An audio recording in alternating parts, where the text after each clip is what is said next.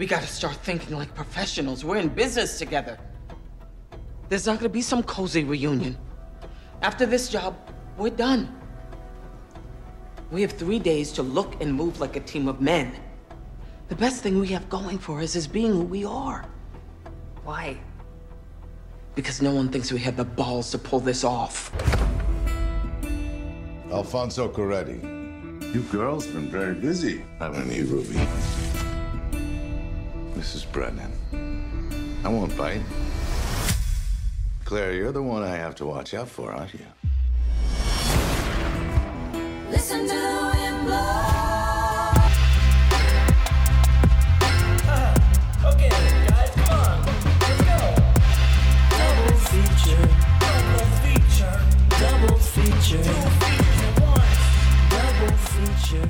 Welcome to Double Feature, podcast about twin films. I'm Dan. I'm Max. Hi, Dan. Max, Max, we're doing a remote. We are doing a remote. It's weird. If the, if I think my sound always sounds worse on these ones, so well, people can I mean, probably tell. Yeah, you've got. So we're, we do record them separately. Like we each record them, and then I take the two files and I put them together in post. Make it make it seamless. Make it pretty for the people, but. I mean, you are just recording on a headset, my, and my I have Logitech G five thirty-three uh, shitty Bluetooth is like forty dollars headset. Yeah. yeah, and I'm I'm deep in the stew with the hundreds of dollars of equipment that we've yeah. put out for this podcast. But, but you're going on vacation. I am going on vacation, so, so, so. it's necessitated that uh, we're doing this right now. So get it yeah, out a little. Nobody has COVID this time. That's good. No, yeah, we're all everyone's healthy. Dying. Healthy and happy, but just to, you know, just uh, trying to crank one out for you guys. So yeah, they love to hear us crank it out. Yeah, um, we, and we, speaking of, man, most of the time we kidding. are just cranking it. Yeah, absolutely, tubins all day. Yeah, just uh, we're even on we're even on video right now. We're I both, just I can see you going to town on your little meat down there, and I'm yeah, doing dude. the same. I just I stay pulling my pud, dude. Yeah, absolutely. This is an insane intro we're doing. Um, and it's going to get weirder because we're going to uh, uh, embark from tradition and we're just going to start talking about the movies. Yeah, uh, we're... we said, fuck it, dude. This is a weird one. We just finished playing D and D. Yeah, we get, we're trying to just get an episode out. This is how much we care about you, our listeners, our... Here's a slop our... for you little babies, yeah. you little piggy babies. Just just so you know, we care very much about you, our six friends who listen to the podcast. Yeah. You, you I mean, know this is better are. than we just not you. releasing one, right? Yeah, I mean, what? You'd, would you rather not hear us talk about things that no one cares about for a week? Come probably, on, probably, nobody wants that. Do them a favor, honestly. But anyway... We are talking this week about uh, twenty eighteen and twenty nineteen, The Kitchen and Widows. Both are about wives of men involved in organized crime who take on their husband's work. Max, tell us about Widows from twenty eighteen. I would love to tell you about Widows from twenty eighteen. Widows from twenty eighteen was directed by Steve McQueen. Is that year again for Widows? twenty eighteen. Okay, good. Widows, the movie, twenty eighteen it came out. Directed by Steve McQueen, uh, was kind of surprised to find out that this was his follow-up to twelve years a Slave. Like, what a d- tonally... Di- I mean, not necessarily like tonally, because like it's Steve McQueen, it's got some tonal similarities, but like to go from doing such like a, a heavy kind of focused drama to this big twisting, turning action heist thriller thing. Pretty cool. Uh, Man, this is a drama too. This is a this is a drama that the, I think the movie doesn't even want to have a heist. Like the heist no, is the, the heist, first part of the movie. The and, heist is so uh, secondary. The the movie like doesn't even want to do it. I don't think, but it's an important story beat. But yeah, anyway, we'll, tell us we'll about get the movie. to that. Yeah, it stars Viola Davis, Michelle Rodriguez, Elizabeth Debicki, Cynthia Erivo, Colin Farrell, Brian Tyree Henry, Daniel Kaluuya, Jackie Weaver, Corey, Carrie Coon, Robert Duvall, and Liam Neeson. Absolutely just insane stellar cast. Great cast. After her husband Harry Rawlings, Liam Neeson's, dies during his big heist, Veronica Rawlings, Viola Davis, is approached by crime boss turned wannabe politician Jamal Manning, Tyree Henry, who demands he be repaid the two million dollars her husband stole from him. Veronica, not being in a position to refuse, enlists slash blackmails the wives of the other men who were killed in the heist. Uh, Veronica, now along with Alice, played by Elizabeth Debicki, and Linda, Michelle Rodriguez, set out to complete a job that Harry had detailed in his notebook that will net the women five million dollars, more than enough to pay the debts and live happy lives. The three women all employ their unique set of skills as a web of intrigue unravels around them. It has a Rotten Tomatoes critic score of ninety-one, an audience rating of sixty-one, which I found, I thought was pretty low. I know yeah, a lot of the times... Great. There's a lot of like good as shit. disparity a lot of times between like critic ratings and audience ratings on Rotten Tomatoes, which is always like pretty surprising to me outside of like big Marvel slop fests. But yeah, this movie is incredible. I the more the the longer I the further away from it I get, the more I love it, which is like pretty much like for me like a mark of like a really really good movie. Um But Metacritic eighty-four, user rating on Metacritic of six point nine. It had an estimated budget of forty-two million dollars. It made that back domestically and then went on to make seventy-five million dollars gross worldwide. Nice. Uh, yeah. Classic good and a bad one. The Kitchen fucking sucks. Uh, The Kitchen, twenty nineteen, directed by Andrea Berloff, starring Melissa McCarthy, Tiffany Haddish, Elizabeth Moss, Domhnall Gleeson, uh, some other people, comments in there. Uh, in Hell's Kitchen, nineteen seventy-eight, we follow three women married to members of the Irish mob who are caught and sent to jail. Unable to provide, the women take organized crime into their own hands, steadily becoming ruthless bosses and acquiring money and power. This is all turned on its head when their husbands are released from jail, shaking up what they've created. One dies and the others backstab each other a bunch of times before agreeing to a shaky compromise in which they share power and vow to move their business uptown. The movie had a thirty-eight million dollars budget and made sixteen million dollars at the box office. Uh, meta score of thirty-five, Metacritic user rating of four point one, Rotten Tomatoes critic at twenty-three, Rotten Tomatoes user of sixty-nine. Somehow this has a, but that's a lower Rotten Tomatoes user score, right? Yeah, the, weird, the yeah, audience, Rotten, yeah, is it's it's a higher Rotten Tomatoes user score than uh. Widows, which is insane because Widows is great and The Kitchen fucking sucks. It's it's like barely a movie in my Dude, mind. Okay, so you you found out, and then I found out when it uh, the titles dropped or whatever. This is based on a D C comic. Yeah. Um, I did not go like look up more to, about it. Yeah, I mean, there's so much bullshit in this movie that doesn't need to be there. The movie never gives you time to breathe. Like, I'll I'll talk a lot about. When a movie's bad, it usually just feels like it's wasting your time. Um, like, a scene is overly long for no apparent reason. In this one, so much stuff is happening that there's never, there never feels like any stakes because they're just brushing past everything. There's never a moment to sit and breathe with characters, care about them. Like, it really, really wants you to care about these characters, but just, like, on the basis of them being the main characters and the movie saying they're important, but you never have time to enjoy everybody. There's like Domhnall Gleeson gets is so upset because Elizabeth Moss dies later. I'm like, I don't give a shit. Yeah, like, we barely know her. Like, what the fuck? Like, what? So I, I do. Last episode, I did say I'd go look up some stuff. So I just pulled up a little page here, and honestly, this confirms for me what I thought based on like the feeling of the movie and the pace of the movie.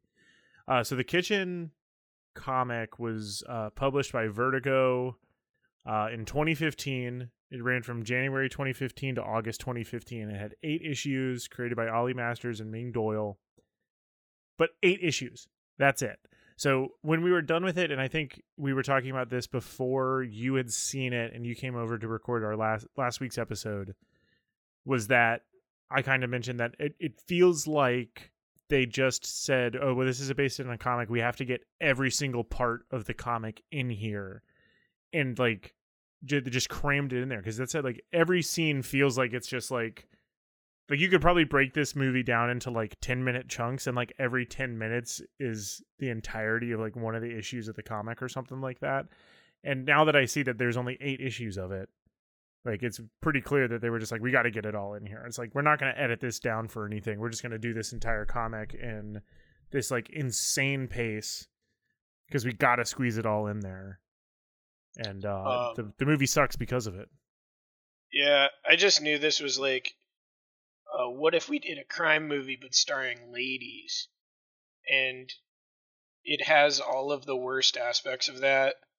Um, it's trying to make some sort of female empowerment message while portraying uh, only despicable criminal characters. Um, but then they're still like, oh, remember, this is girl power, right? Instead of the second movie, which is just a good movie with yeah. female characters. So it almost feels like uh, they're not hitting you over the head with it. It's just a good movie and the characters are women and they're good actors uh, yeah, performing because it's... well. So it's just like, yeah, this is how you do it. This is how you remind me uh, the, the point that this movie was trying to make, that women are good. Like, I fucking know that. Just make a good movie with women.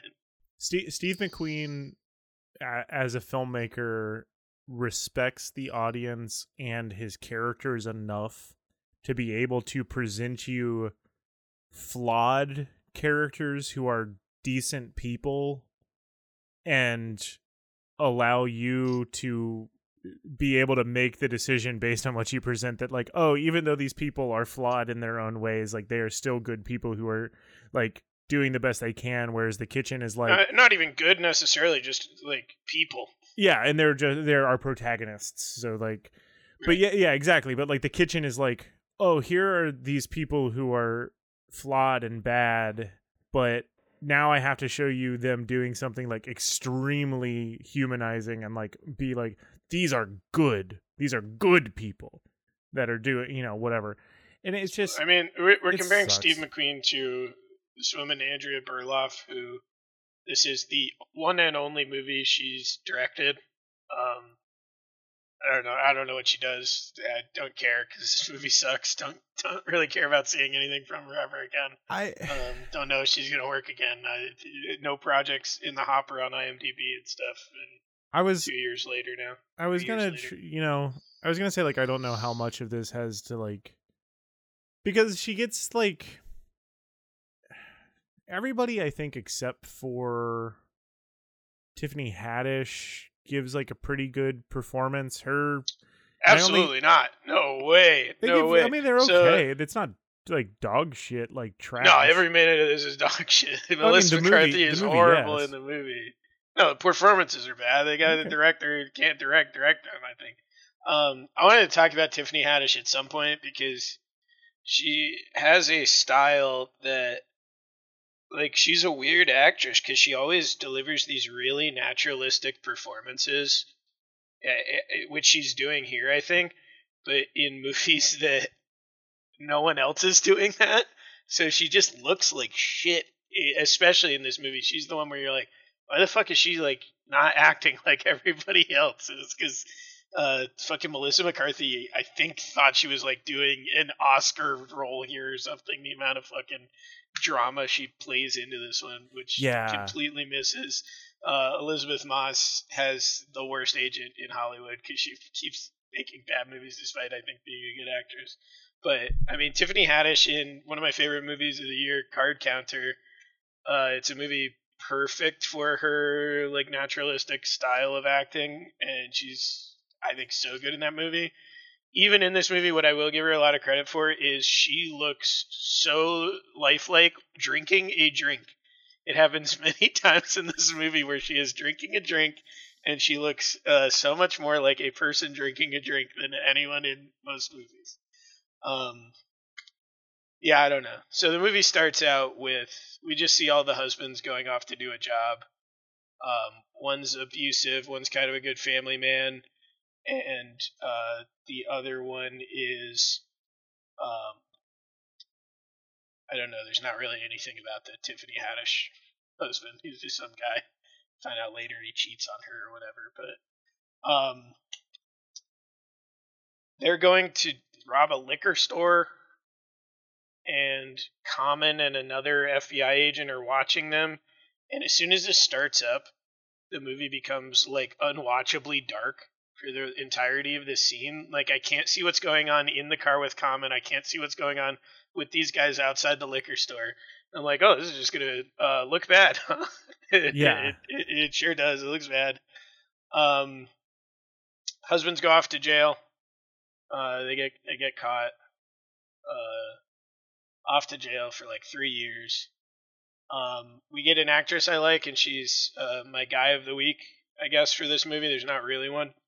In uh, Margo Martindale, um, she's cool. She's uh, she's like the old asshole mom, like matron of the Irish gang. Yeah, she's she's uh, great. She's one of the better parts of the movie. She, she's the mother of um, uh, Tiffany Haddish's husband. She's kind of just um, doing the character stuff that she always yeah, does. She she's uh, my favorite role is uh. Uh, Ma Cox in Walk Hard, Three Cox Story. She's yes. the one who says, "We gonna smell blind, Suge. Yeah, we gonna we gonna light us a candle tonight." All that good stuff. Um, these guys like did armed robbery and beat the living shit out of an F B I agent, and they get three they get three years, years yeah. which is insanely light sentence. Uh, really funny to me. Um, what else happened? Wayne Duvall's in this movie as uh. is Larry, who's Cappy's father, Melissa McCarthy's father, and he's just like a guy I like to see around. Um, yeah, and I, I don't know if it's like during the heist. I think it is, because it's like we're kind of seeing them get started, and we see, uh, the women and like how Melissa McCarthy and her husband have like a family. We see like Elizabeth Moss, uh, kind of cowering from her husband because he's abusive. You know, we see these little snippets of. These little vignettes of their lives to look into. And were you doing something else? I just said all that no, stuff. No, no, no, no. I'm, I'm, no, I know you did. I'm making a point. Are you building to a point? What's the yeah, point? Yeah, yeah. You're making uh, a vignette joke, so you lost me. I just yeah, thought you weren't paying attention. Uh, but during like this whole, th- I think it's during this part is when, for also there are an insane number of needle drops in this entire movie. Your Letterboxd review touches on it. Oh my god, dude! There's three fucking cringe-inducing Uh, Fleetwood Mac needle drops, and two of them are the same cover of The Chain. And, oh my yeah. fucking god! So what, used to be one of my favorite songs, Fleetwood Mac's "The Chain," and Guardians it's been of the Galaxy so two. Overused and so much bullshit that I just don't even like the song anymore. So, but during this part, uh, a female cover of. A female sung cover of A Man's World, or This Is a Man's World. I, I don't even remember who does, you know, This Is a Man's World right. song is playing. And uh, the cover's fine, whatever. And I was like, man, this just, I was kind of immediately struck with the kind of like, oh man, this can, like feels like really on the nose. But we were like right, so completely uninspired. We, yeah, right. It's like this is okay, cool. Yes, like we get it. I understand it, like immediately. You know, that you don't have to put any thought into it whatsoever. And I'm like, it's still early enough in the movie. I'm like, okay, maybe they're going for a kind of more on the nose, pulpy kind of tone. Let's see how this plays out. Uh, they were not going for an on the nose, pulpy kind of tone or style of movie. It's just. The movie is just on the nose across the board on everything and not like a fun tongue-in-cheek or playful way. And that sucks. It's bad. So yeah, they do the crime. Go to jail. You were just building to say the movie's bad. Well, I mean, and it did. Why did I agree? Yeah. I mean, what? I'm not um, supposed to. We're doing a fucking podcast. I can't just be like, oh, movie's bad. Let's move on. Um, you gotta have context and a discussion.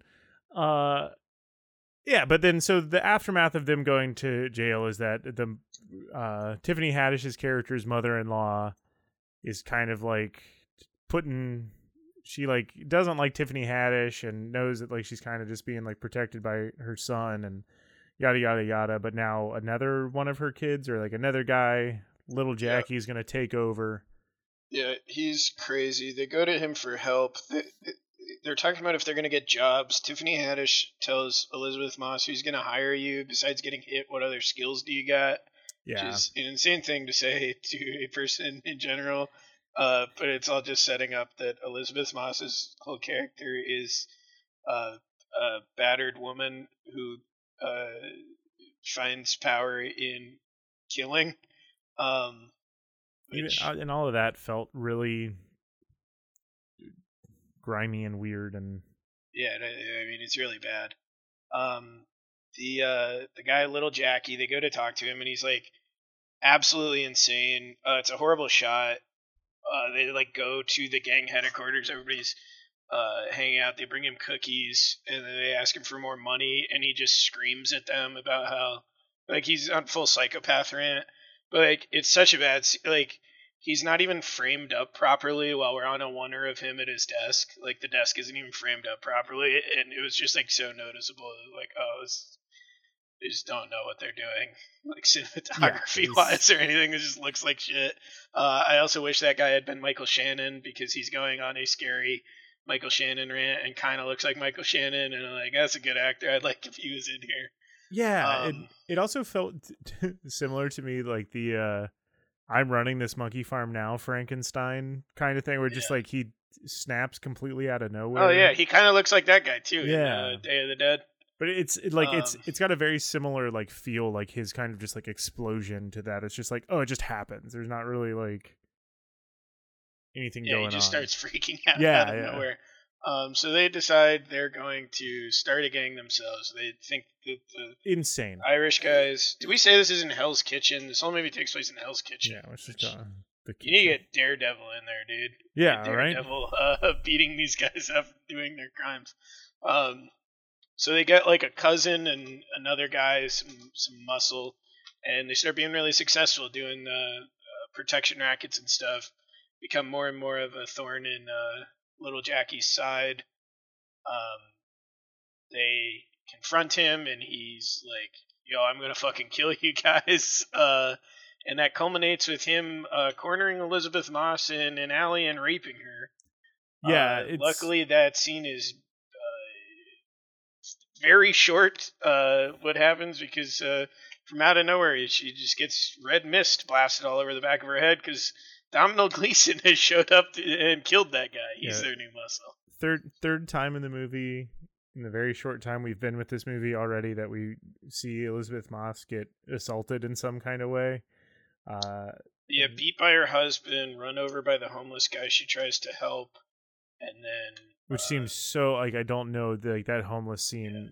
Yeah. And then oh, violently just, raped. Yeah, that scene made no sense. I was just going to skirt on by it, but, yeah. We, we don't, I, I don't have anything just, more, to, I like, I don't even know, I don't know why it was there.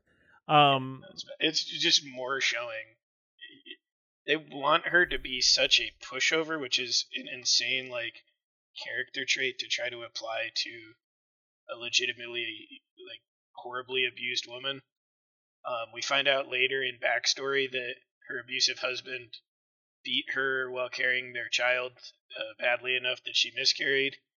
Yeah. Um, horrible stuff. Um, but uh, Domhnall Gleeson has shown up.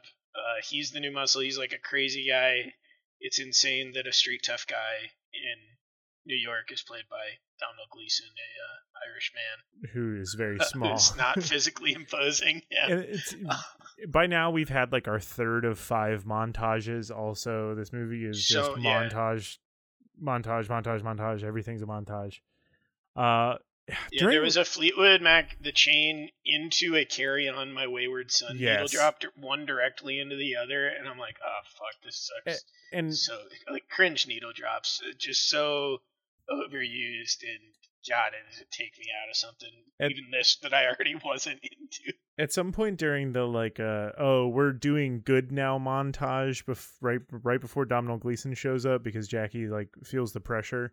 Uh, they're just any exterior shot of like the three women walking around, just like strutting because they're doing a good job. Is New York nineteen seventies New York is a hundred percent C G I, and it looks like dog shit. Yeah, this movie. Look, I mean, the movie looks bad. It looks. It doesn't horrible. Look good. Yeah. uh, um, we're gonna get at some point. We get a nice little shot of uh, a callback to our Wanderers episode because we see a Catholic Italian woman who has a picture of J F K hanging up in her house. Oh yeah. So that's that Margo was fun. Martindale, I think. I, so they go meet with her. Oh, okay. I think. Because um, they do meet with the Italian mob shortly oh, after yeah, this. Yeah, yeah. They, they, the Italians like J F K, but not as much as the Irish. um, yeah, so now that the old leader's out of the way, the gang's really theirs. Uh, Domhnall Gleeson and Elizabeth Moss really bonding, and like the other characters call them out for fucking. uh, but they like fully fall in love over him teaching her how to drain blood and pop the air out of the lungs to uh, drop bodies in the river. I think that was like the um, one scene in the movie that I like actually enjoyed, when he's kind of he's like explaining the process. Yeah, he's telling them can, how to. She, uh, can she do the other leg? Yeah, she's like he's like telling them how to, like you said, like just how to like dip, dispose of a body, but like it's like the closest thing to like a fun scene in the movie, because uh, they're all just kind of like watching horrified as he's just like with ease dismantling Jackie's body. Yeah, yeah, um, I guess it's pretty good. Um, the next kind of big thing, yeah. So they go to the uh, New York mob um, to. I just get I get support. They've they've grown to the extent that they've uh, attracted uh, the eyes of the Brooklyn Italian, more legit guys. Um, they joined some sort of uh, honor amongst thieves partnership type deal. Uh, there's a really weird scene in which uh, Margo Martindale, so uh, Tiffany Haddish's step or uh, uh, mother-in-law, um, Tiffany Haddish invites her out to eat. And they're just, she's just like talking shit. She's like, yeah, you're some black bitch. And it, it culminates with them walking to the restaurant. She's like, it's closed, you fucking idiot. And Tiffany Haddish pushes her down the stairs into the restaurant. She breaks her neck. And Tiffany Haddish just yells, restaurants are closed on Mondays, you fucking idiot. And the is, scene was that is a thing in the so seventies? Insane. Was that a I thing? Don't, I mean, restaurants are often closed on Mondays, but not like all restaurants. Right. I was like, like so confused. um yeah, just the fact they both yell fucking idiots in such just over the top hateful ways. Boy howdy, was it weird. It was it was around like this it's around this time in the movie where Tiffany Haddish's character's like demeanor like totally changes. She just becomes like very kind of like flip switches. And uh, they, they they all grow drunk with power to some extent. They're yeah killing anyone who like dares threaten them, whatever. Tiffany Haddish is just kind of like she's like all business, emotionless, just got to get it done kind of thing. Uh, Melissa McCarthy's character is still trying to kind of be like the the good cop in the group, the mother of the gang kind of thing. And Elizabeth Moss is just like into killing whoever she can. Yeah, right. Um, they, uh, the next kind of big thing that happens is they find out their husbands are going to be out of jail way earlier than anticipated. Um, the husbands get out of jail and immediately threaten what they've built because, uh, uh, Elizabeth Moss's husband is super, uh, controlling and possessive and, uh, pissed that she's now with Domhnall Gleeson and has left him. Uh, that culminates with him, uh, He he starts beating on her, and she shoots him dead. Uh, then she like baptizes herself in the river as she drops his body off. Um, whatever. Uh, the um, Tiffany Haddish's husband. She's like, you've been cheating and stuff. We you, I'm running this gang now. Fuck you. Uh, Melissa McCarthy's husband. She's just like he he's just jealous that he got left out. Um. So they decide uh, to go to the. Uh, somebody put a hit out on all of them, I think. Yeah, um, everyone. It seems like their own people. So they hire the New York guys to uh, clean the house and just kill everybody, um, including uh, Haddish's husband, who she's now separated from.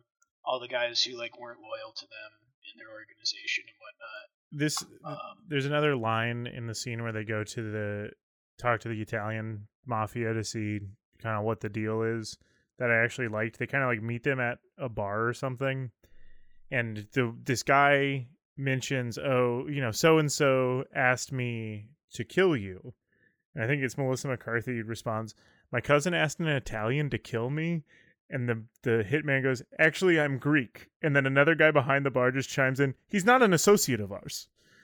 It's like, all right, like that's that's actually kind of like just this, this weird, goofy little scene. Yeah, this dumb fucking Mick is just asking any great, vaguely Mediterranean guy to do a hit. Um, I just like didn't expect just like a legitimate just joke to come out of this movie because it's right. So weirdly. Yeah, that was pretty funny. I forgot about it. Uh, And because like um, the guy even like delivers it funny. He like perks up. He's like like excited to be able to tell somebody about himself. He's like, actually, I'm Greek. Greek pride, baby. Hanging out in Astoria, probably. I don't know.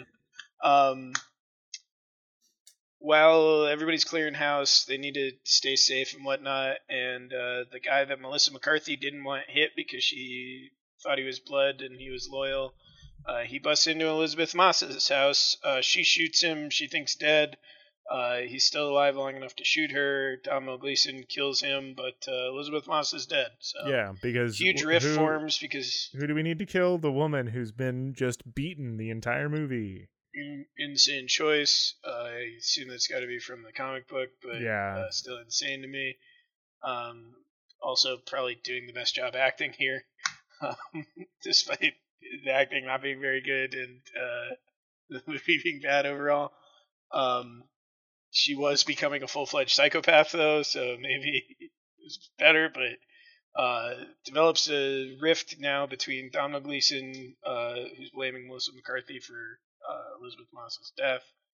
Um, they do some really weird female empowerment thing where Melissa McCarthy is just, like, doing multiple speeches in a row about being a woman, and it's what I was talking about in Widows. It's just like, you don't have to do this when you just make a good movie with good women characters, good female characters. Yeah, I mean, it's it's the concept of show good. Don't tell. Like, right. if you've if you just spent the la- the previous ninety minutes like effectively showing us right. female empowerment and not just presenting events on screen, you wouldn't need Melissa McCarthy to go on a fucking monologue about how women need to be empowered. And, um, the the wife of the Italian mobster keeps just pulling her aside to be like, I actually think you're so good for standing up to these men. It's like, okay, who even is this character? Shut up. It's um, the first time but, we've seen uh, her in the entire movie also. Yeah. Yeah. She just shows up to say, hey, I'm the Italian mob boss's wife. I think you're doing good. It's like, what? Okay. Um, whole big thing happens where um, uh, Melissa McCarthy's husband takes their kids. He tells her to watch the kids while she's doing something. She tells him to watch the kids while she's doing something. Um, he takes them to meet up with the Italian guy to try to make a deal so he can get the power back. Uh, she's like, you brought my. She's like, you don't know this man, and he could have killed our fucking kids. And the Italian guy's like, yeah, I don't need this guy. I only deal with you. Uh, so she, uh, like, agrees, uh, just gives her husband to the Italians to murder. Uh, so he's dead now, too. We've got zero surviving husbands yep. from the, uh, original inciting husbands. Um, there's this late reveal that, uh, uh, Tiffany Haddish was working with Common, the F B I agent who's crooked. They're fucking never established and... at any point. It, the only time we see anything leading to this is when Tiffany Haddish reveals it. Right. It's, um, the whole, it's yeah. insane. She reveals that she set up their husbands in the first place. Um, Common killed his own uh, other agent for some reason, I guess. Um, been feeding them information, whatever. Whatever. So that's the big rift now between... Um, Melissa McCarthy and Tiffany Haddish. Um, all comes to a head. They decide they're going to go hit some guys up for some money together. Melissa McCarthy understands she's walking into a trap because in the back room it's just Tiffany and Domhnall Gleeson. He's there to kill her. Um, but she brought the whole town, including her dad, who hates violence with he has a sledgehammer. And they decide to let Domhnall Gleeson go. And uh, Tiffany Haddish and Melissa McCarthy decide, uh, uh, yeah, I, yeah, we're just going to continue working together, even though we don't agree. And then uh, the chain plays again, and the movie's over. It's, it's... Anything, anything we missed? Anything important here? No, it, and like, I think just like to summarize, like my main and like only real issue, which is just so pervasive through the whole thing, is just that, like, the movie has no interest in doing anything other than broad strokes because it for some reason feels like it needs to tell every single aspect of the comic it's a- adapting that it we we end up just getting nowhere. Like, you don't know who any of these characters are. No time to care about any character at any point. You don't know why they're doing any of the things they're doing, because we don't know their motivations in any way. It's just things happening on screen because the movie needs to move forward, and here we are going and doing the movie. And uh, yeah. it it's it it sucks. It's it sucks to see that that's what people are doing these mm-hmm. days. It's, it's what we get. It, it, it, these when they're making these really bad, like, we're doing blank but with women.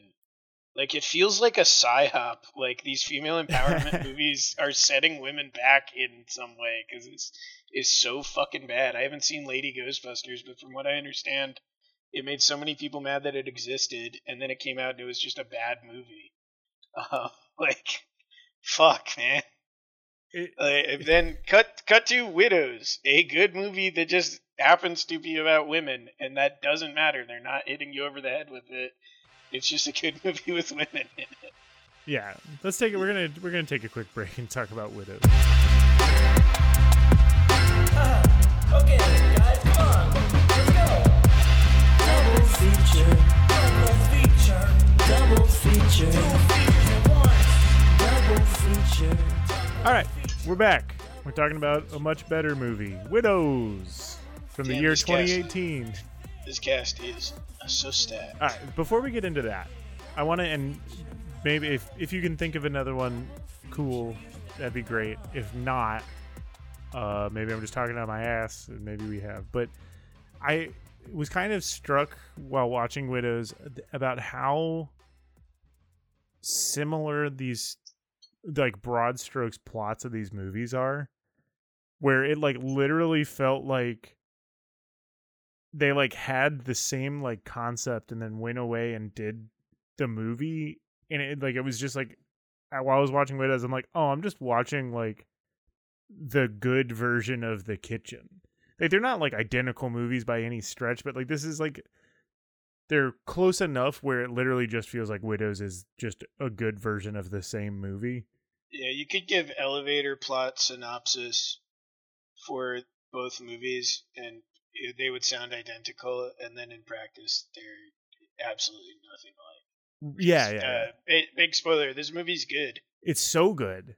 Yeah, this movie's great. If you, if that wasn't clear by how we were talking about it, hold on, I got to get yeah. my notes out, because I was I actually I did, took paper notes because I was watching this at work.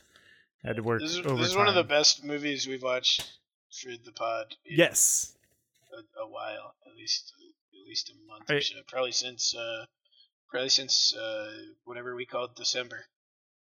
Yeah, probably. Yeah, exactly. Yeah, I mean, it's whenever, whenever. I guess when we did like Doctor Strangelove, this is probably my favorite movie since we did like Doctor Strangelove. I think it's one of the best movies I've watched this year. Um, I'm upset that it took me this long to see this. I'm upset that more people don't talk about this movie. Um, I wonder if that's just be- like because of the twin movie effect. Like, oh yeah, that's another one of those uh, female uh, organized crime movies that's coming out. I heard that was bad or whatever. I don't know. This movie rules.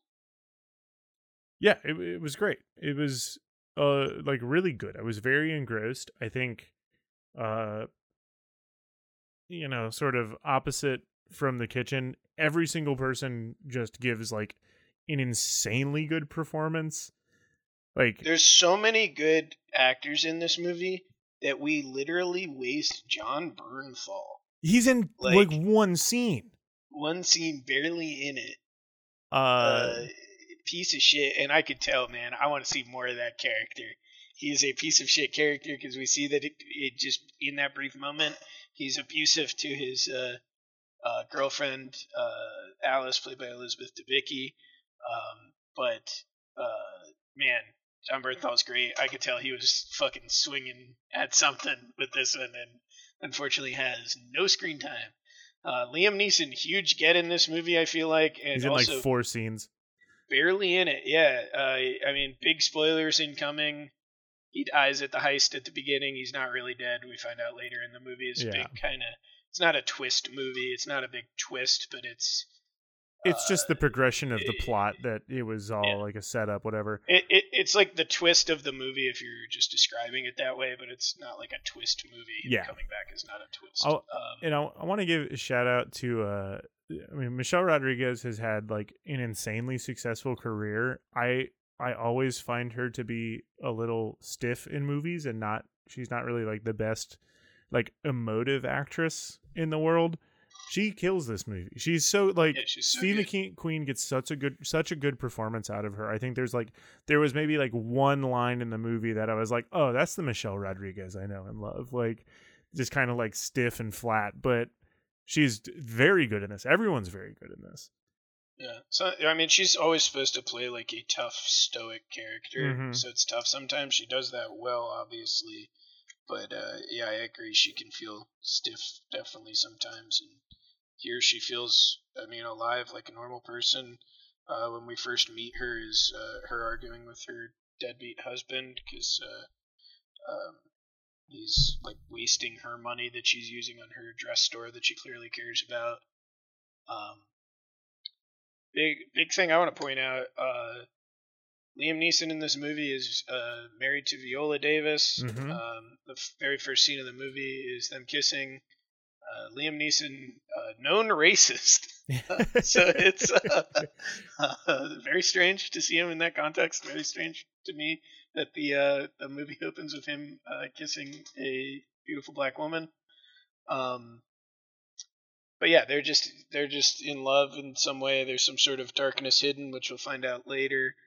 Um, Elizabeth Debicki, one of the most beautiful women alive. Uh, I got ecstatic when I found out she was doing like a Brooklynish accent for some reason.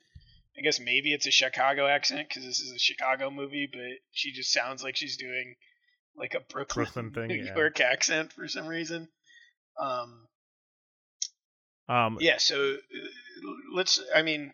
If, First and foremost, what what a beautiful wake up that the cinematography here is like incredible, like really, really good. Yeah, like yeah. the movie the movie looks phenomenal.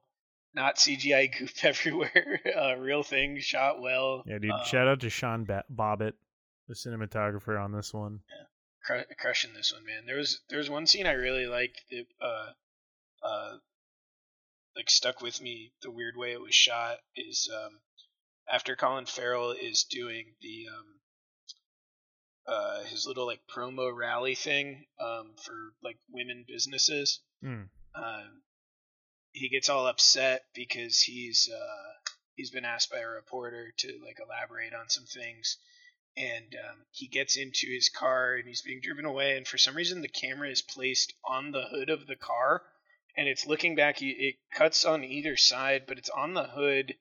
Looking back, so you never see the characters in the car. You see the driver a little bit, but you just hear him yelling at his assistant about if she's ever uh, slept with a black guy because he wants to know how big black guys' dicks are and stuff. Really weird scene. He's going crazy, but uh, the way it was shot was so interesting, I thought. Uh, it definitely was interesting, um, but it it felt very disjointed to the movie. I want like I, I found myself wondering if this was like a reshoot thing or like a scene that was added very later, because there's no until we see Colin Farrell get out of the car, uh it very easily could have just been a rented car driving around Chicago while they did voiceover in a studio somewhere. And um I mean, even if they needed to, they hit it with style. So yeah, they, I mean, by me. They did. Yeah, it's it's covered up in like in a way, but like I wonder if it just like I I think and I think the whole point of it was to just to kind of like give Colin Farrell's character a little bit more depth, because he ends up going on a monologue kind of about like the two different Chicagos and how, you know, yada yada yada, a bunch of different stuff, and they're kind of like driving, you know, through like the south side of Chicago in the early part, because that's where his like ward is going to be and his like initi- like uh female business owner initiative thing is. And then once they get into kind of like the nice side of Chicago, or the the nicer side, as the movie would want you to like see it in for this scene, is um uh the camera like switches to, we're looking over like to like the screen right side of the car versus screen left, and it's, you know, trying to show that kind of those two separate sides, I guess. But um yeah, it's cool. Yeah, it is cool. So like The Kitchen, we open with a heist, but this one, instead of just kind of watching it play out chronologically, we kind of get this like back and forth of uh the the the couple's pre-heist and the heist happening kind of simultaneously. So that's another way the mo- movie is similar. Um, and it ends with yeah, a the heist, big ass explosion, and all the people, yeah, all heist of them die. Goes bad. They all die. The car explodes. SWAT team's been busted out. Fucking kills the shit out of them. Um, I think we cut from that into uh. Colin Farrell talking to his dad, and his dad like saying you can't let N-words run the town. His dad's been the alderman uh, for like thirty years. They, they, uh, like their family ward. Have been the aldermans of these wards for yep. like insane amounts of time. And, and he's up for election uh, against uh, uh, is it Brian David Tyree? What, uh, what two first names does he have? David Tyree Henry, or no, B- Brian David. Tyree Henry. Sorry.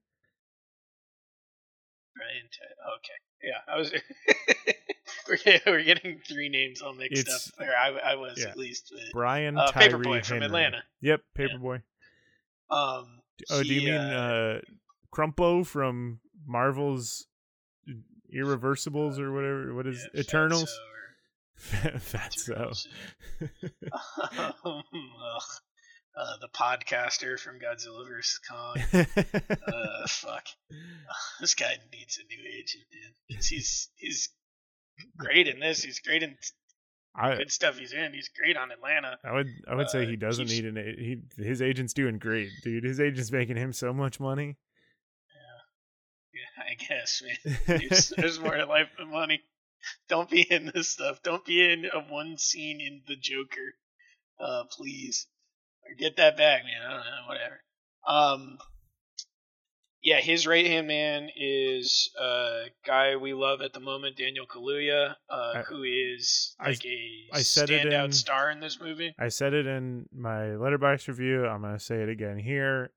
Uh, Daniel Kaluuya is just every single time I see him perform, he just further cements himself as not only one of my favorite actors of all time or right now, but I think one of the great all time. What yeah, the hell are you talking about? He's insanely good. He's so good in everything. Uh, I think he's one of the greatest working actors like on the planet right now. If, if you want to get a good performance out of like, out of a character, give it to Daniel Kaluuya. He'll do it. Um, Yeah, he's he's going. So he informs uh, Paperboy that there, uh, there some money that uh, belonged to them got exploded, and uh, it was this rival gang, um, uh, our Liam Neeson's crew, who's all dead now. Um, we we have them uh, squaring off against Colin Farrell, like, hey, I'm for the city. It's like, yeah, man, but I've like I've always run this. Like, not gonna work out for you. Colin Farrell just shows up to cool guy him. Um, what, what what happens next? Daniel Kaluuya, it's or uh, uh, Tyree shows up uh, to Viola Davis's house to threaten her dog and say, "Hey, your husband, your husband owes me money, so now you owe me two million dollars. So yeah. yeah, you gotta liquidate your assets and." You got two weeks to pay me. Like, I don't. I don't care um, that he's dead. You owe me this money. Like you're gonna get that money for me. Yeah. So um, then, yeah, Viola Davis goes and blackmails uh, Michelle Rodriguez and Elizabeth Debicki, being like, uh, "If my husband owed money, it's because he was working with your husband. So you guys also owe money." But we have a whole thing where she's like reluctant at first. She finds his. Uh, notebook detailing the next job, um, kept like intricate notes and stuff. She goes to investigate that at a bowling alley, finds out like, hey, these are dangerous people. You don't want to mess with them. You need to get them paid, whatever. And uh, she, yeah, decides the wives are going to get together. These are the only people she can trust uh, because they're in it just as deep as her in some way. Also need money and everything. Um, so they're going to do uh, Liam Neeson's next job. And, uh, yeah, that's what they all decide to do. Um, the, let's see. The, be, before that earlier, I wrote down a note still on Daniel Kaluuya. I wrote down, oh, Daniel Kaluuya is hard, all capitals, when uh, um, he's uh, asking what happened to the guys who are guarding um, the money that was stolen. It's such uh, a they, good fucking they, scene. It's it's so good. They're in a uh, like an indoor basketball gym, and uh, he's like, I heard you was rapping when uh, when uh, they came up on you, whatever. He's like, do that for me. Show me, tell me, show me what you were doing. And he just has these guys rapping, and then just gets in the one guy's face, shoots him in the head. The other one turns to run. He yells at him to run, and then shoots him in the back. Tells the other guys to clean it up and walks away. It's just so, shit's so sick. But like the way he, the way he like moves his body in that scene, he is like he's yeah, he's, he's significantly. I'm not doing the scene service. It's, he's so good. He's so significantly good. Smaller than the two guys he's like intimidating, but even though he's got like all of his boys with him, and like they're there to, you know, kill these guys. But when he makes the guy go, it's just like the guy starts rapping, and he just kind of like he he's like in his, like in him. He like gets like right underneath this guy's like chin, like looking up at him. They're like standing chest to chest. It's like you could not be any more like close to a person, and it's just to like just straight big dick him and just be like, you like are not in control of this at all.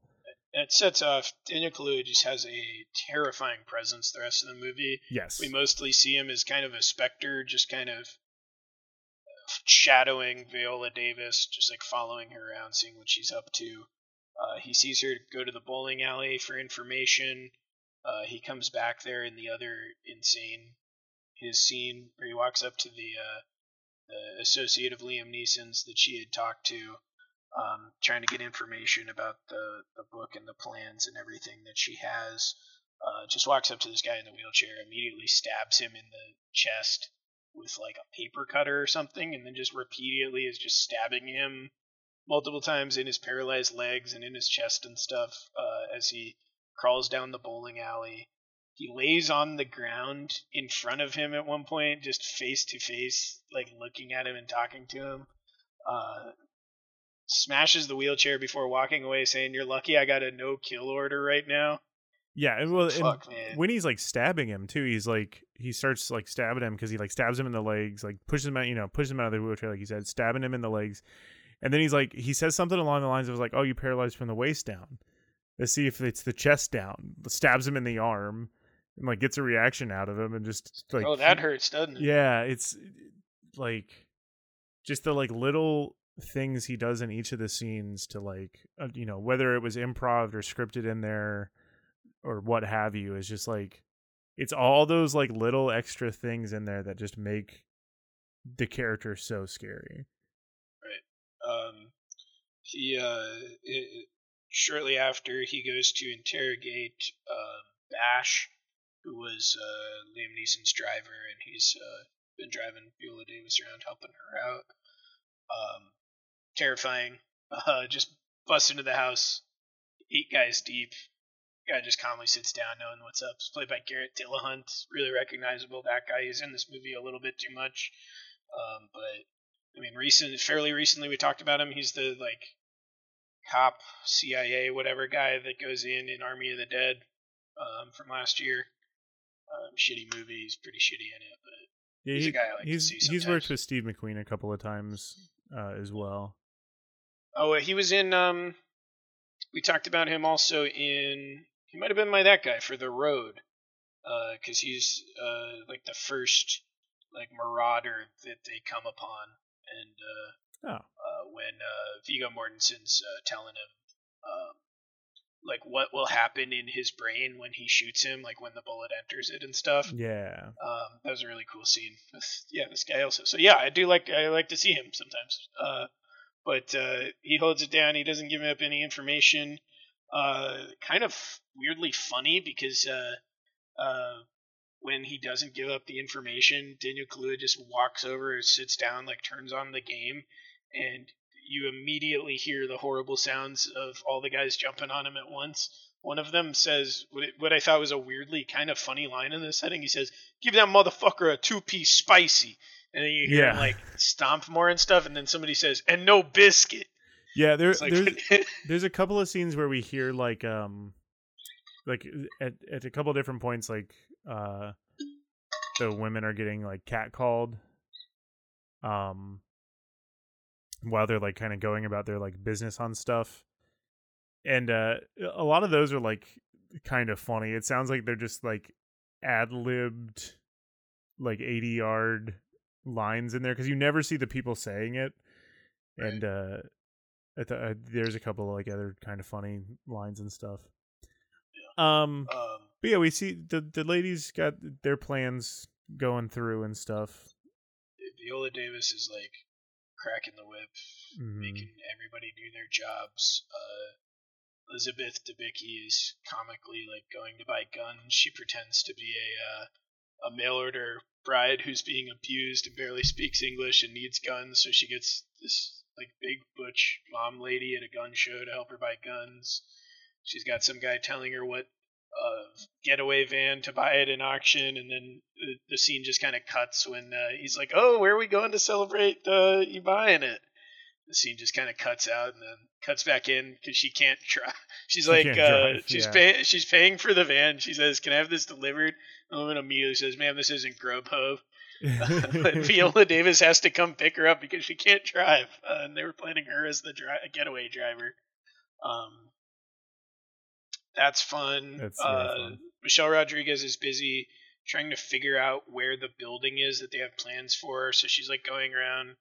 She has this weird moment where she goes to talk to a widower of the woman who made the plans, and uh, they like they cry it out together uh, because they've both experienced loss. Uh, good scene. It's kind of out of nowhere. It doesn't really fit with a lot of the rest of the movie, but that's it's a good enough scene on its own and gives some nice depth and range. Uh, From Michelle Rodriguez. Yeah, we, um, we so like like seeing it, even though it didn't really serve the narrative, I don't think. Um, I th- I think a lot of these scenes kind of just show like we're kind of like getting like stuff set up, but I think a lot of the scenes where we have, because like Viola Davis is doing a lot more stuff, kind of like behind the scenes during this part of the movie, and we're we're mostly with Michelle Rodriguez and um Elizabeth Debicki during these parts, and I think part of that is just kind of just show like. That Elizabeth Debicki's character Alice is kind of very naturally taking to a lot of these things, which was like another similarity I saw with The Kitchen, where it's like Elizabeth Moss's character is like, "Oh yeah, I'll just do criminal stuff. I'll kill all kinds of people. Whatever. Who gives a shit?" And Elizabeth Debicki is easily Elizabeth Moss, but good. Yeah, she's yeah. she's like taking to it very quickly. Like she's getting excited about the car auction. She like on the fly comes up with this scam to get. Guns bought for her. Um, she's earlier in the movie. Her mother, uh, played by um, what's her name? Uh, Jackie Weaver. Yeah. Uh, d- suggests that she become a escort, and she goes and does it. And she meets this guy played by Lucas Haas, who like it is like a uh like engineer or like a uh architect of some kind. So like. She gets in like with it. She like actually they like form like a very nice relationship, and she's like kind of like falling for him, or like at least likes him a lot, and then they have like a falling out that doesn't really like go anywhere. But they have a falling out because she comes to the realization that once again she's just becoming like a kept woman. Yes. She's not living her own life. She's allowing a man in her life to dictate her well-being. Um, she's been there before, and uh, uh, confronted with this, she finally has a moment where she stands up for herself uh, at the end, and it's great. And yeah, they don't have to hit you over the head with it. It's nope. just, oh, this woman's found empowerment in her own interesting way, and it's good because I care about the character. Um, also, gotta say, insanely jealous of that man who plays her sugar daddy or whatever. Lucas Haas. He's a short yeah, king. Even though, even though he does not uh, actually get Elizabeth Debicki in real life, even for that brief moment. Uh, he gets to touch her boobies when uh, they're having a uh, lovemaking scene, and I was incredibly jealous. Uh, big crush on her. Uh, lower to depth. She's probably taller than me. She seems freakishly tall in a uh, like ethereal way. Uh, I feel like she doesn't walk; she glides. Um, damn, she's love Elizabeth Debicki. She's becoming, she's becoming a she huge is, crush of mine. She's taller. Yeah, than definitely you. taller than me. Fuck. Um, I, I, I would look up to this woman any day of the week. But uh, you know, Elizabeth Debicki is able to. Alice is able to use this relationship she has with this guy who has like insider knowledge to figure out where the building is. Uh, but like meanwhile, the like the converse of that. Is um that Linda, Michelle Rodriguez's character, is struggling with all of these things. Uh, like she's got her kids who she can't really find, like has to like find time and a babysitter, which is we bring in um uh Cynthia Erivo's character, who ends up being their she's, driver she's later pretty, on. She's great in this movie too. She's phenomenal. She uh some uh very good movie running. She runs a lot in this movie. Oh yeah, she run, she runs great. She runs fast as fuck too. Yeah. Um, she does some parkour, which is cool. Uh, I love that. But yeah, no, like it's just, but like Linda's having a hard time. She's having a hard time balancing this like new secret life she has. She's having a hard time dealing with the death of her husband. She's just struggling. So we kind of see like the two flip flip sides of uh, She's these the one two who women. Appears out outwardly more strong, but in these moments of turmoil is. Uh, realizing how vulnerable she is. Yeah. So um we know we know where the building is now, and it's uh Colin Farrell's dad's house. It's Robert Duvall's pad. Um I think somewhere along the way we find out that Liam Neeson is still alive. Yeah, so in- incredibly important stuff happens. Finally the fourth widow from the job uh shows up and talks to Viola Davis. She goes to her house to uh when they're they need a fourth driver still they need that fourth member a driver still um and Bash is now dead, um so she goes to see if she could be the driver. The dog uh reacts in such a way um that and she finds Liam Neeson's flask and realizes uh I thought this was I, I thought this was just a reveal that Viola Davis finds out that like his scent was there and finds out that she, he was having an affair with this woman, because she opens the door and I thought she was the the uh, the other woman. I thought she was like also talking to the memory of him, but then cut to next scene and he's on a boat talking to Colin Farrell about how their job's going wrong and stuff. And I'm like, oh, Liam Neeson's just alive.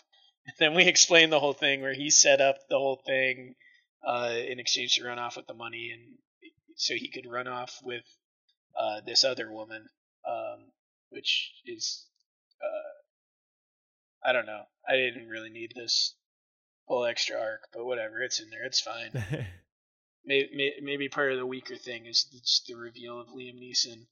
Um, somewhere around that time, we get really needed backstory because. Um, We're seeing like beautiful like uh, mornings in which uh, Liam Neeson and Viola Davis are like loving each other and stuff, but you can tell there's like a darkness underneath.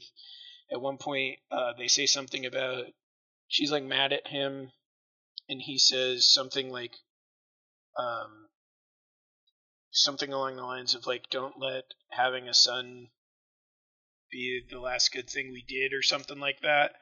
And uh, mm. she says, well, if it wasn't me, he'd still be alive. Or so if I wasn't his mother, he'd still be alive. And I didn't understand what that meant. Still at that point, I thought maybe she miscarried or something. And uh, at some point, we get the backstory that uh, he's calling his son. We, we're, we're in a flashback with their uh, mixed race uh, uh, son. Um, and uh, he's... Liam Neeson's on the phone with him saying, hey, you took the car. Uh, I have your mother's anniversary present in the glove box. You have to bring it back. He's like, all right, Dad, I'll bring it back, whatever. Gets pulled over by the cops in Chicago. Black, half, half black kid, I mean, appearing dark-skinned kid. Uh, reaches for the glove box. The cop immediately shoots him a bunch of times while he's still on the phone with his dad. Uh, really conspicuous, so conspicuous as to be very intentional. He's shot dead in front of a giant wall of Obama change posters, uh, which I, I, I mean, some sort of comment Steve McQueen's, I mean, a million percent intentionally making about yes.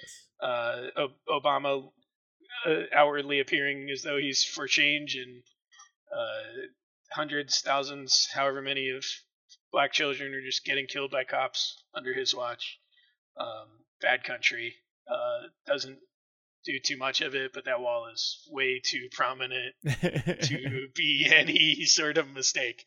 Um, no, yeah, I, no. Steve McQueen is uh, too good of a filmmaker to not give him the benefit of the doubt to just assume that everything in the movie right. is intentional. Right, one, one, one million percent. Especially the was, uh, the way the rest fingers of fingers at Obama for letting uh, black children be killed in the streets. Um, especially since the like the way this movie has been going, like let alone the rest of McQueen's entire career, but like the, every this movie is so meticulously like set up and executed right. uh, that yeah, no, there's no way it's not intentional.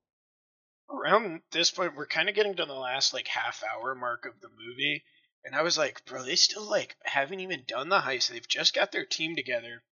We've still got to get the heist done. And, like, figure out what's up with Liam Neeson still being alive in this yeah. last half hour.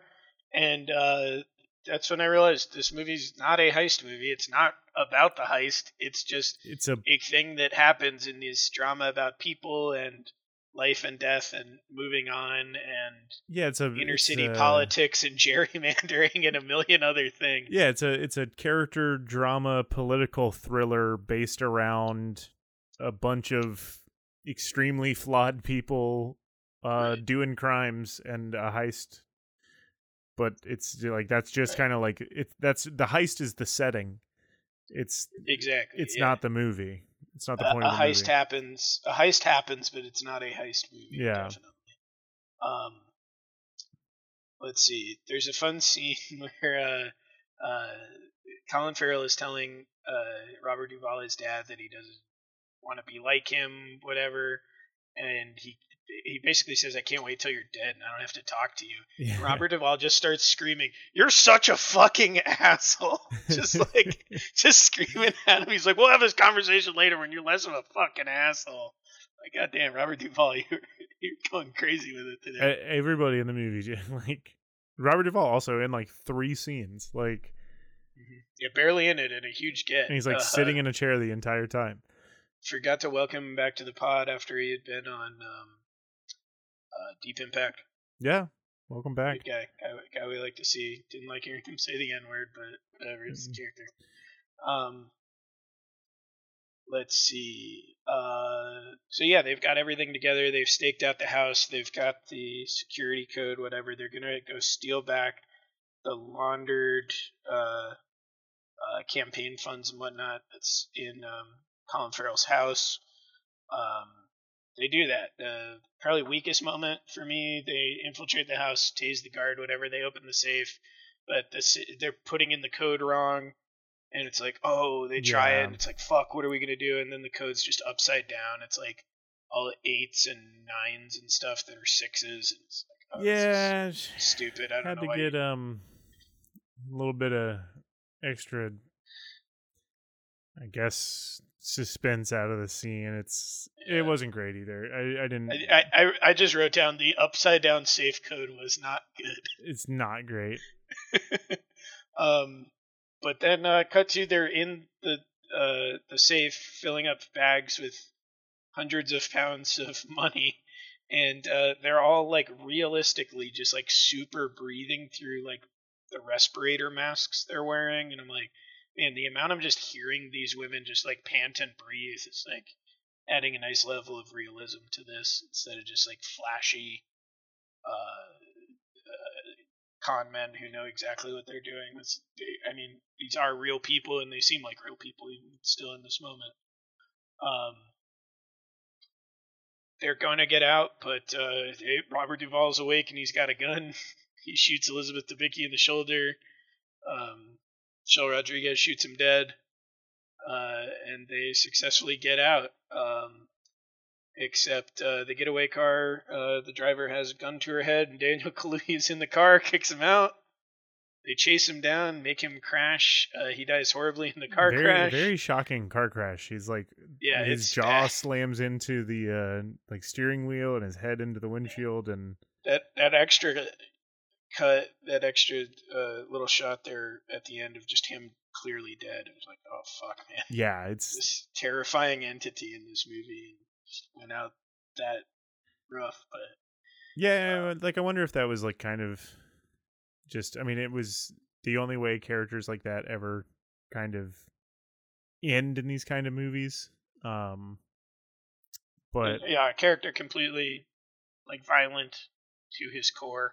Yeah, uh, dies similarly violently. I guess yeah, makes sense. Um, but yeah, just, just just kind of shocking image that uh, that last shot there, him just dead as fuck. Yeah. Yep. Yep. Yep. Um. They get Debicki to a hospital, um, go back to, they, they drop off the driver. Viola Davis is back at the hideout getting the cash, and Liam Neeson shows up, uh, explains like, hey, I left you the book so you could sell that and clear everything up. You weren't supposed to do any of this. Um, and he's like, yeah, I need that fucking money. I didn't really super understand what he had going on with Colin Farrell and why he needed the money, or if he's just now again trying to rip off his wife. Like, I don't know where his two million dollars that he already stole are at this point. I'm not sure.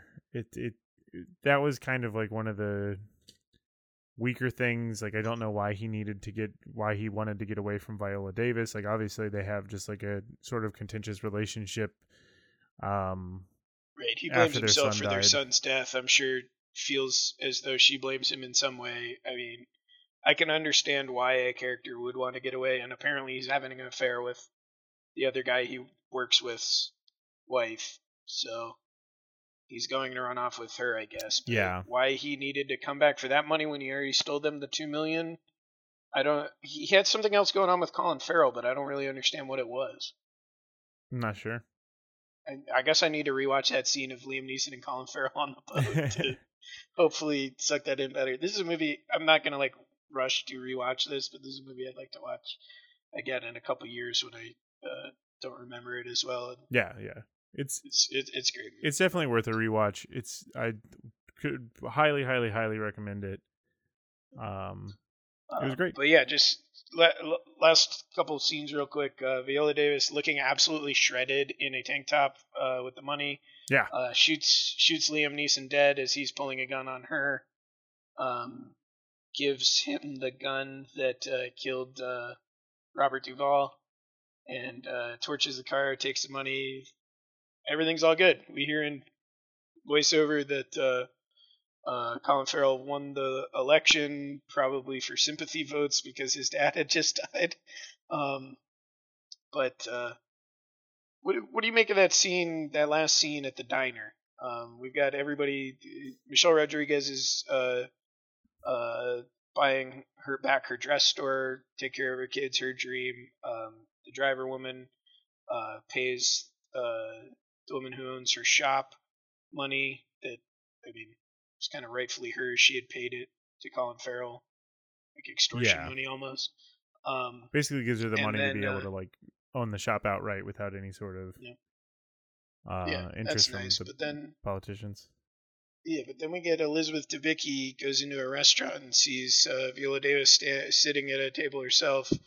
Um, Debicki's just kind of like flustered. Uh, goes on. There's a really cool shot over Viola Davis's shoulder. Um, we just see her from the back, but then the two characters are both in separate mirrors. Like, yeah, we see them both from the front looking. It's a really, really cool shot. I'm like, oh man, this is good stuff. Maybe, um, but. Uh, They don't speak. Viola Davis just goes through her. Um, she she gives like her money to. She used to work on the board of libraries or whatever, and she just gives it to a library guy saying. She was like the head of the teachers union. Teachers union. Okay, she's like, yeah, just build this library. Use this money to build that library and uh, name it after my boy. Yep. And leaves it at that, but that all kind of just characters are all done. But then they go outside, and Elizabeth Debicki's getting in her car, and Viola Davis says, "Hey, Alice, how you been?" or something like that. Yeah. Um, it, and then credits roll. What do you think of that very last little bit there? I don't know, and I'd like unfortunately, like I had hadn't really like given it like much thought. Um, I really didn't either, because it was a strange. It's like a strange image and moment to end on. I, I don't know. I maybe it's something about like the Viola Davis's character, like kind of feeling like everything is like done, and like she can actually like relax and feel comfortable and happy and like be a person again. Yeah, like all of this weight, everything, like she's finally gotten closure on everything from like her son's uh murder and uh you know the failing relationship she had with Liam Neeson. She's kind of found her own individual strength by going through all of this, uh and it, I, maybe that's just her kind of like first step to being like, you know, I guess for lack of a better term, like a real person, like a real like free individual uh who can kind of like make their own friends. And she was she's kind of like mean to the other women kind of throughout the whole thing, because she's feeling the most pressure to kind of make it all happen. She catches them making fun of her for having to stick up her ass later, and she just comes in and is like, "Fucking serious about this job. This is life or death, motherfuckers. Yeah, I'm gonna teach you to carry around dirt." Yeah. Filling Tupperwares with dirt to simulate running with the money later on. Right. Which is good. Good, nice, realistic scene. Yeah, yeah, it's it's a good movie. I I, I enjoyed it a lot. It's a great movie. Um, yeah, I really liked it, man. I'm I'm gonna watch some more Steve McQueen stuff. I've had uh, his uh, he did uh, like a six part series called Small Axe last year that I heard was incredible. Um, it's like six different, like some are like forty minutes to like an hour and a half, uh, like kind of small, uh, vaguely interconnected, uh, I guess anthology series or something, um, that I've heard is amazing. I've been meaning to watch it. I need to go actually watch that now. Sounds cool. It really makes me want to see more of his stuff. Um, but uh, yeah, no, I mean, rare treat. I I. like the other people who didn't watch these movies, I think, because they heard there were some bad uh the wives of organized crime guys do the crimes themselves movies. I wrote this movie off as well, uh unfortunately so, because yeah, I mean, what a treat this one was. Kitchen got awful and Widows was great. Yeah, yeah. Like last week we were talking about like going through the cast of this one, we were like, wait, this one might actually be good. I think this uh, one's going to be good. And it was. Yeah. We didn't know until I, then. Yeah. I, yeah, I would not, if you had asked me about it, I would have not really been able to give you much information about it whatsoever, other than that, like, I kind of, like, vaguely remember when it was, when both of these movies were coming out, they did release, like, very closely to each other. Um. So, yeah, I'm, it's, what a pleasant give surprise. Give John Bernthal more to do. That's my only critique. Give John Bernthal more to do. He's got, I think he's got like two lines in the movie too, and is like True, one and a half scenes. And he's wearing an outfit, so you know he was like, he Ber- Bernthal was ready to go. That's a guy who he'll constantly like overshoot a performance and like do too much, but he also is a guy who like will absolutely steal steal scenes. Yes. Um. Yeah. I don't know. He, I have a love-hate relationship with him. I mostly love him.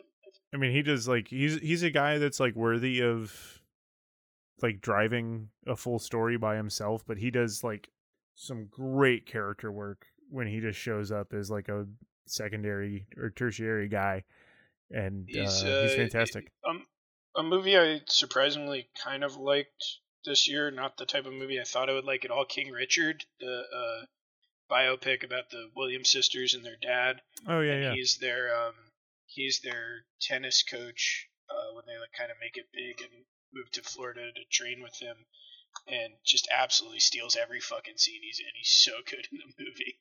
He's playing this weird mustachioed tennis man, and God, he's great. He likes to have mustaches. Um, the man likes to have a mustache. I love it. I love it, man. Um, everybody in this movie fucking rules, though. This is a great movie. Go check out Widows. Don't fucking watch The Kitchen. It's so, so bad. Yeah, I mean, I, I don't really have any more to add to either of those. Do you? I'm all good. All right. Well, thank you so much for listening to the podcast.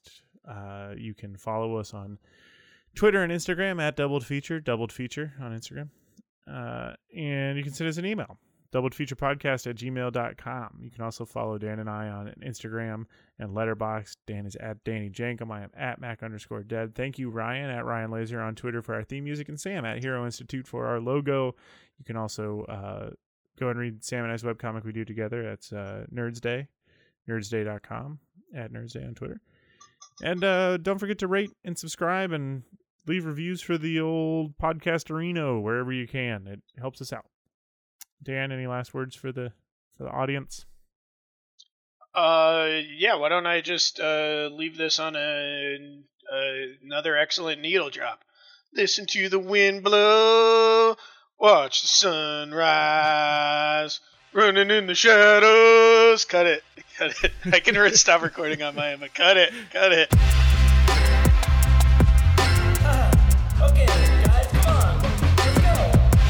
Double feature, double